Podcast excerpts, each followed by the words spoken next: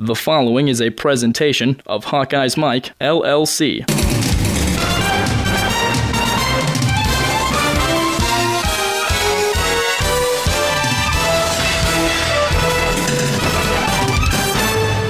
Hello everyone, this is John Patchett and welcome to the new Winter Weekly Wrap from Hawkeye's Mike. This is our new podcast. It will focus on Iowa men's and women's basketball as well as Hawkeye's wrestling, and there will be updates as necessary on Hawkeye's football. You'll hear from Iowa's head coaches and student athletes, as well as sports reporters and special guests, and regularly participating will be our own Tyler Chumland and Jack Bransgard. This week's podcast includes reports on Iowa football, men's and women's basketball, and wrestling, and will feature Kirk Ferentz, Brian Ferentz, Fran McCaffrey, Lisa Bluder, and Tom Brands.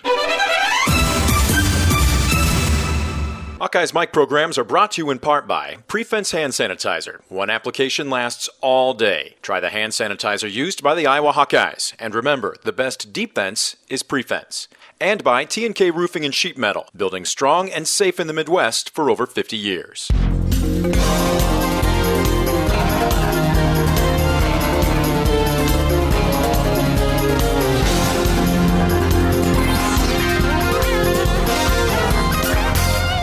We'll start off this week's show with big news from Iowa football on several fronts. Last week, on Friday, Greg Davis announced his retirement, somewhat surprising. Then on Monday, as Kirk Ferentz held his now regular January State of the Program press conference, he surprised everyone not with the choice, but with the timing, by naming his son, Brian Ferentz, as offensive coordinator, a move that was largely praised in the media and seems to be well accepted by many fans. Then later in the week, they announced that running backs coach Chris White and wide receiver coach Bobby Kennedy were both being terminated. So this means that Brian Ferentz, as the new offensive coordinator and of course in conjunction with his dad as head coach, gets to engineer an almost complete makeover in the offensive staff, something that seems appropriate given Iowa's struggles under the years when Greg Davis was serving as offensive coordinator, a philosophy of short passing game that didn't seem to mesh well with Kirk's insistence on a power running game. So all of that being said, that announcement and the other changes have pretty much erased bad memories of the terrible performance, especially offensively, in the Outback Bowl. The offensive stats all season long were mediocre to bad except for red zone production, and they were near the bottom nationally in many key categories. So Brian Ferentz and Kirk seem to be moving quickly to remedy that problem, and there will be more hires coming to the coaching staff, 3 and probably 4 with the approval of a new 10th assistant coach. This is what Kirk Ferentz said when he announced Brian as the new offensive coordinator.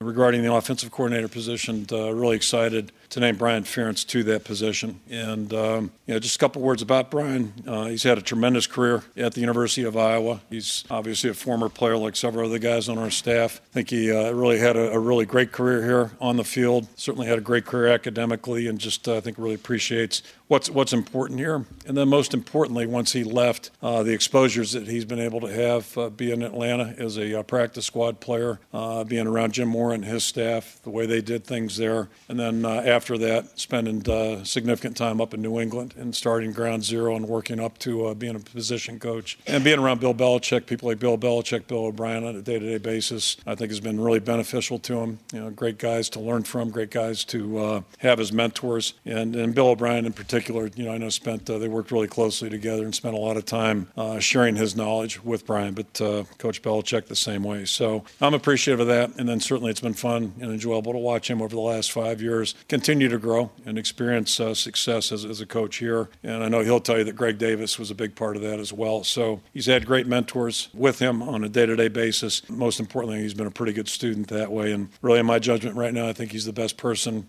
fit to lead our offense moving forward. He knows Iowa. He knows our players, knows our program. And most importantly, I think he knows, you know, what works here and what doesn't work. And that's important for all of our coaches, certainly important for all of our players, too. Then Brian Ferentz talked about becoming the Hawkeyes offensive coordinator. I just want to begin by expressing how honored and humbled I am to have the privilege to be the offense coordinator at the University of Iowa. You know, and I'd just start by saying this, and I think you guys in this room that cover us for a living, you experience some of the same things we do. Whether you coach or cover this game, you know, your loved ones are asked to make a lot of sacrifices. And I just want to recognize my wife, Nikki, for making those sacrifices for our family, providing support and allowing me to do what I love to do, which is coach football. And that being said, you know, I was born right across the street there at the University of Iowa Hospitals and Clinics. I just went out for a jog beforehand, ran by the house I grew up in on Cozer Avenue right off of Melrose. And I have fond childhood memories of tossing a ball to myself in that yard wearing a Hawkeye uniform. And then I was fortunate enough, obviously, as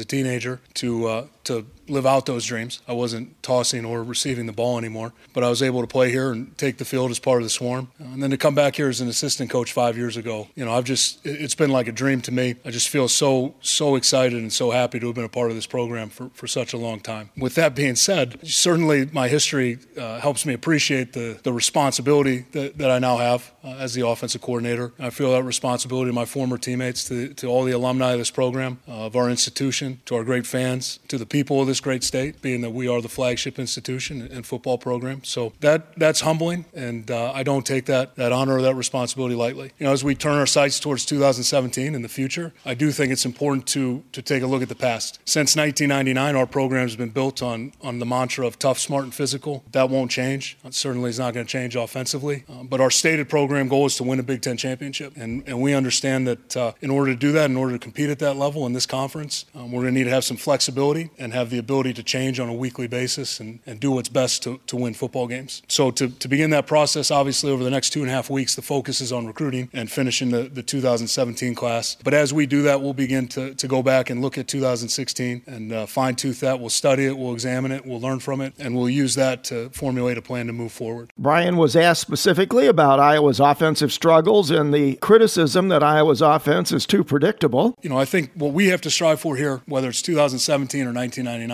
it's always the same thing. We need to be balanced. And I think with balance, that probably takes care of some of those criticisms. But it's like anything else. You know, we had to lean heavily on the running game this year, and that was apparent down the stretch. You know, I think we had a 13-play drive against Nebraska. I don't know how many times we threw it. It wasn't many, but we scored. So it wasn't predictable, right? But when you're stopped, it becomes very predictable, and that's just how it works. And I think that's a fair criticism when you do the same thing over and over again. So what we need to try to strive for and regain is that balance offensively. And that's what process will begin immediately. You know, we got to start by examining what we've done and figure out how to move forward. Kirk was then asked about his sense of pride as a father with Brian's development and now becoming offensive coordinator and getting to coach alongside his son. Good things that happen during your life, you know, or career. You know, that's I guess that's what the retirement's for. And I really haven't given this part of it much thought about. Yeah, my first objective was to try to find the person that I felt was best for leading our offense right now, and you know that's where that went. But you know, as far as his growth, you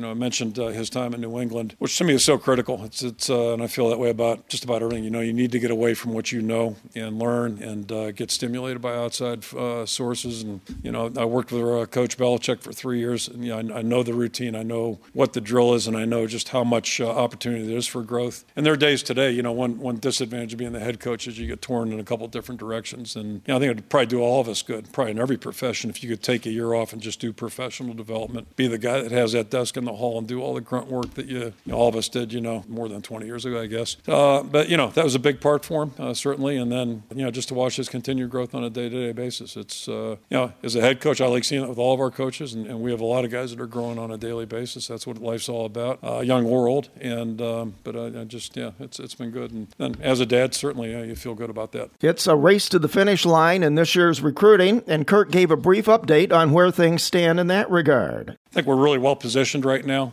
But like every year, certainly like last year, what happens in January really helps shape and mold the recruiting class. And I think we're off to a good start. I think we have a good core group of guys right now that are committed to us. And this class, thus far at least, feels a lot like the class we had last year, which after having them on campus for whatever it would be, you know, 6-8 months, I think they have a chance to really be a good group. So we're hoping that we can finish well. We got 2.5 weeks here of hard work in front of us, and hopefully that all goes well. How many things have you touched today? Ooh, a puppy. How many places have your hands been? Ooh, a keyboard. 24-hour hand sanitizer protection just makes sense. Prefense, a silica-based hand sanitizer, protects your hands all day. Stays on up to 10 washings, moisturizes, alcohol-free, and safe for the kids. So go ahead, touch anything and everything. Ew, a toilet! Prefense, keep your hands germ-free all day. In men's basketball, it was a great week at Carver-Hawkeye Arena, certainly in terms of results, but also in terms of performance. Following a narrow 68-62 win over Rutgers last Sunday, the Hawkeyes pulled off a terrific upset with a thrilling win over Purdue Thursday night, 83-78. It was well-deserved, and it was no fluke. And it meant that Iowa's men's team has now improved to 11-7 overall, 3-2 in the Big Ten, and it saw a big jump in their RPI. Head coach Fran McCaffrey talks about his team's performance in grabbing that win over the Boilermakers. The thing I always say is, you know, when you go through what we went through down there, you have to learn from it. You can't dwell on it. We got pounded on the glass. Our defense wasn't very good. Our execution offensively wasn't very good.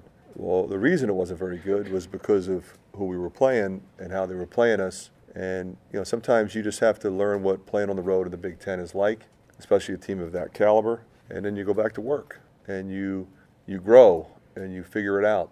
And, you know, to come back and out-rebound them, to get 40 points in the paint for us. And, you know, you can't turn the ball over 19 times and beat Purdue. You know, 10 is about where you have to be. And, you know, Jordan 9-1, Pete 8 assists. And we have to distribute the offense. We can't just ride Pete. Now, sure, Pete had 29, but we mixed it up with our post scorers and with, you know, obviously Jordan Bohannon. You know, and Ryan Green has been waiting for a chance, and he's earned that chance, and couldn't be prouder of him. And McCaffrey said his team performed like veterans instead of the young team that they are, especially in the second half versus Purdue. Well, they certainly played like a veteran group in the second half, because the thing you have to do when you look at Purdue is be respectful of the fact that they had a number of opportunities to, you know, pack it in, and they didn't do that. They kept coming back and taking the lead. Yeah, they gave up the lead, but they took it back, and then they took it back again, and they kept making shots, and they kept making baskets, and then we got the stops at the very end. That's what good teams do. They make you play this way to win, and that's what makes it a good feeling for me, because I just want those guys to experience what that's like. The Iowa men now travel to Northwestern for a Sunday evening game that's close to a must-win if they want to stay competitive here and have any chance to make postseason play, particularly the NCAA tournament. And then they'll have an enormous challenge this coming Thursday evening at Carver-Hawkeye when they take on the Maryland Terrapins.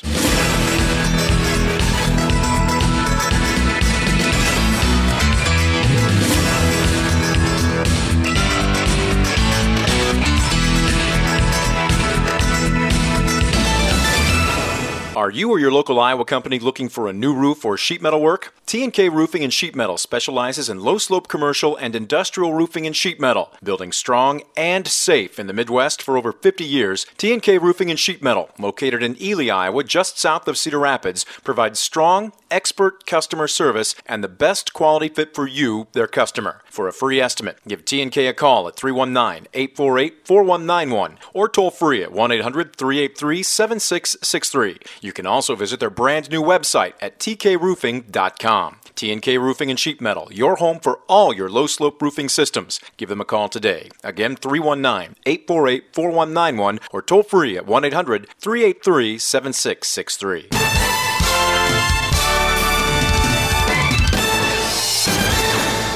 This is your Hawkeye's Mike wrestling update. The number 3 Iowa Hawkeye wrestling team thus far has been successful with a 7-0 record in duels and a Midlands championship, but there's always more, and they're about to have arguably their two toughest tests coming up in the next week. They'll face off against number 1 Oklahoma State and number 2 Penn State in dual meets in the next 10 days. At 125 so far this season, number 1 ranked Thomas Gilman, the senior, currently 17-0, big wins over number 5 Tim Lambert of Nebraska and number 10 Josh Terrio of American. He scored bonus points in all of his 17 matches except for his match with Terrio from American, in which he won 8-6 in the championship bout in the Midlands at the Midlands Championship. Gilman's going to wrestle number 11 Nick Piscini of Oklahoma State when the Hawkeyes travel to Stillwater on Sunday. He'll also get number 3 Nick Suriano, the freshman from Penn State, in the duel with the Nittany Lions on the 20th. Gilman's goals this year are simple: undefeated season, Big Ten title, national title. No secret there for the senior. At 133, number 1 ranked Corey Clark battled in injury after starting 7-0 and missed the entire month of December. He finally returned to the dual meet against Michigan, barely held on for a 2-0 win in that duel over Michik of Michigan. He's the number 8th ranked wrestler. Clark is going to wrestle Cade Brock from Oklahoma State, who's ranked number 5, and he should get Jared Cortez, the sophomore from Penn State. Clark's goals, same as Goman's, championships all the way through. Corey Clark missed the entire month of December. Here's Corey Clark last week talking about getting on the mat and how important it is to wrestle on the mat as opposed to just practicing, and how important that is going forward to try and get your stamina back up and try to get that feel for actually wrestling as we get into the heart of the Big Ten season and ultimately the tournament season coming up in about a month and a half. It's good. I mean, it wasn't difficult. It's just good for me to get the mat time and kind of that feeling, all the nerves and just the whole routine thing down. Just kind of like each time I go through that warm up, there's nerves, you wrestle. A match is different than practice, even though you try and relate the two. It's just kind of, it's hard to create that without actually doing it. So it's just really good for me to get two matches under my belt. 141, number 15, Topher Carton has stepped in as a senior leader, trying to make his mark on the Iowa program with a 17-2 record so far. He wrestled tough in the Midlands, losing to number 2 Jack of North Carolina State and Rolfing of Cal State Bakersfield. He'll be getting the toughest test of all, probably, in the Oklahoma State duel with number 1 Dean Heil. Then he'll square off with number 12 Jimmy Gulabon of Penn State. Topher Carton could be one of those key factors as we get to tournament season once we get down towards the end of February into March. 149, number 2 Brandon Sorenson, undefeated on the year, but had a scare in the Midlands Championship bout against number 6 Justin Oliver of Central Michigan, in which Sorensen won in sudden victory to win the Midlands Championship. Number 2 ranked Hawkeye will wrestle number 3 Anthony Kalika from Okie State and number 1 Zane Rutherford from Penn State. Rutherford, of course, beat Sorensen for the Big Ten Championship last year and ultimately the National Championship last season. 2 wins in a row against Sorensen in championship bouts. Sorensen should have a chip on his shoulder, should look to bounce back against Rutherford. Hopefully he can get a big win for the Hawkeyes over the Nittany Lions. 157, big surprise. Not really a big surprise if you watched quite a bit of wrestling last year. Number 2, Michael Kemmerer has made a huge impact as a redshirt freshman this year. Wrestled well unattached last year. He's a good kid. He's undefeated. He's already notched victory over number 2 Tyler Berger at the time in Nebraska. He's going to have number 6 Joe Smith from Oklahoma State and then number 1 Jason Knoll from Penn State. So Kemmerer, I don't necessarily know if he's going to be able to go 2-0, go undefeated, but if he does over these next couple weeks, we're going to have a number 1 ranked wrestler at 157 for the Iowa Hawkeyes, and Michael Kemmerer is really, really impressed. Obviously a trend that each wrestler is going to battle against a couple top opponents in these next couple duels, but Kemmerer, I think, really has an opportunity to really demonstrate that he could very well be the class at 157. 165, Joey Gunther's been the guy, and for good reason. He started incredibly strong. It could be a true freshman, though, Alex Marinelli, who plays 4th at the Midlands, but Gunther's gotten the nod the past 2 dual meets against Michigan and Michigan State. Whomever wrestles at 165 for Iowa is going to have number 6 Chandler Rogers from Oklahoma State and number 4, yet another freshman, Vincenzo Joseph of Penn State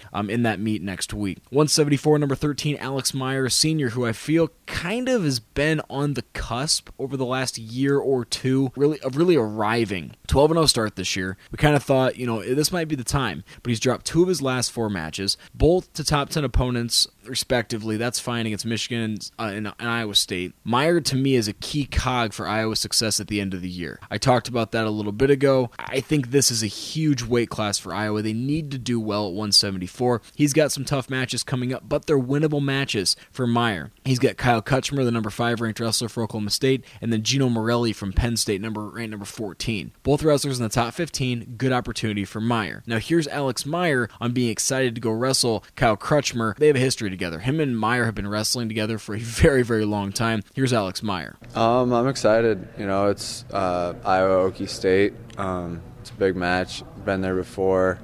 It means a lot to our program. Means a lot to their program. It's just a rivalry. It's great. Meyer versus Kretschmer. It's Meyer versus Kretschmer around 8, I think, going back to high school. So yeah, I'm excited.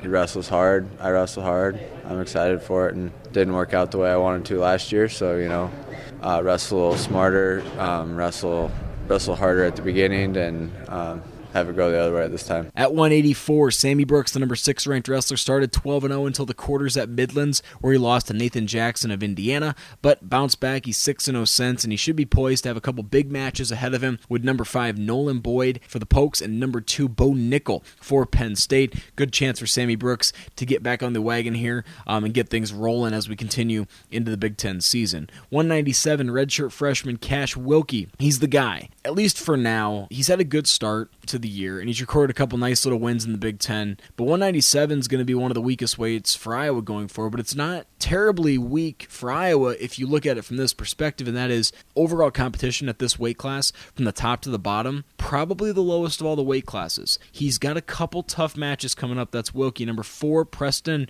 Weigel from Oklahoma State. That's a tough task, but I think number 11, Matt McCutcheon from Penn State, is definitely beatable, but still another tough one. So Wilkie's got some good opportunities to really turn in some big wins for Iowa this week, and as I mentioned, a redshirt freshman, when is he going to turn the corner? You see so often these guys get into the middle of the season, and Iowa wrestling really proves that they can be tough and they can do well in these big matches, these big meets. At heavyweight, number 6, Sam Stoll missed the entire season leading up to the Midlands, but he bounced back, wrestled well at the Midlands, placed second behind him, Hall, number 4 from Arizona State. Stoll's going to have Schaefer, a senior from Oklahoma State. He's ranked number 9, and number 5, Nick Nivelles from Penn State. So Stoll has a chance possibly to win a couple big matches here and try to elevate his wrestling and his game as well a little bit. But again, Sam Stoll missed a lot of time. Stoll's another weight. This is another weight class with Stoll at heavyweight that Iowa needs to have success with if they want to have success ultimately in postseason tournaments. Overall, it's the same old story. Iowa's winning.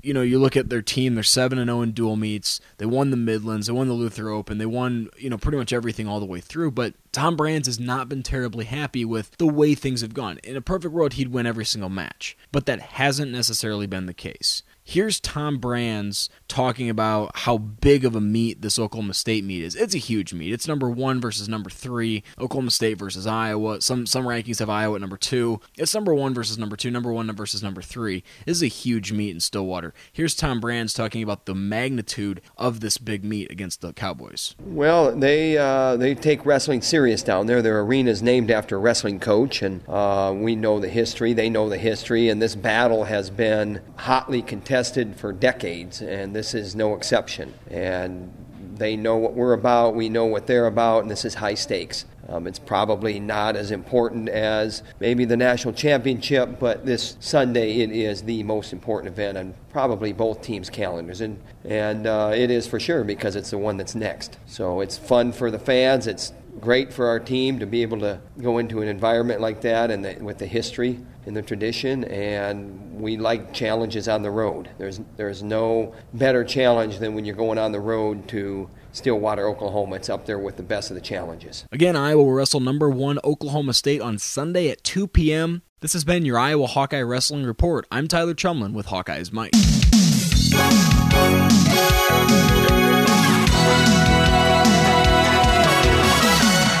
Just a reminder, you can participate in our shows by offering your own comments and opinions on the Hawkeyes. The toll-free hotline is available 24 hours a day. Call 866-74-HAWKS and make your voice heard. Visit HawkeyesMike.com, go to the News and Events section, and check the links for up-to-date information on Iowa games, TV channels, team schedules, and more. You can subscribe to all Hawkeye's Mike podcasts through iTunes. And you can follow Hawkeye's Mike on Twitter, Tumblr, Medium, and Facebook.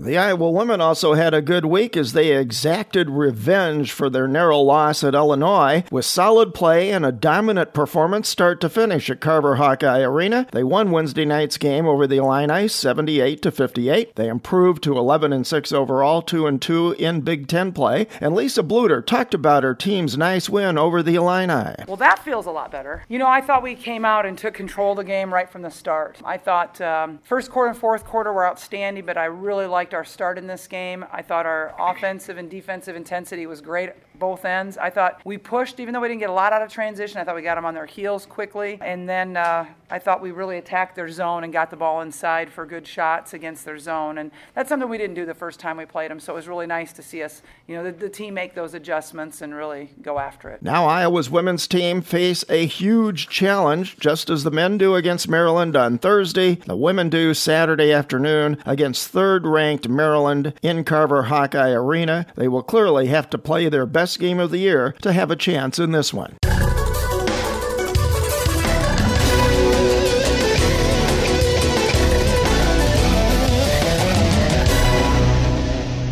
Thanks to Tyler Chumland for the wrestling report and to Iowa's coaches and student athletes. We hope you've enjoyed this program. All Hawkeye's Mike podcasts are available and can be subscribed to on iTunes, Overcast, and other podcasting apps. HawkeyesMike.com, podcasting Iowa athletics for 10 seasons. It's all Hawkeyes all the time on HawkeyesMike.com. One passion, many voices. Nice work, everyone.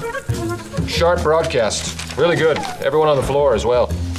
Really a lot of hustle. I liked it.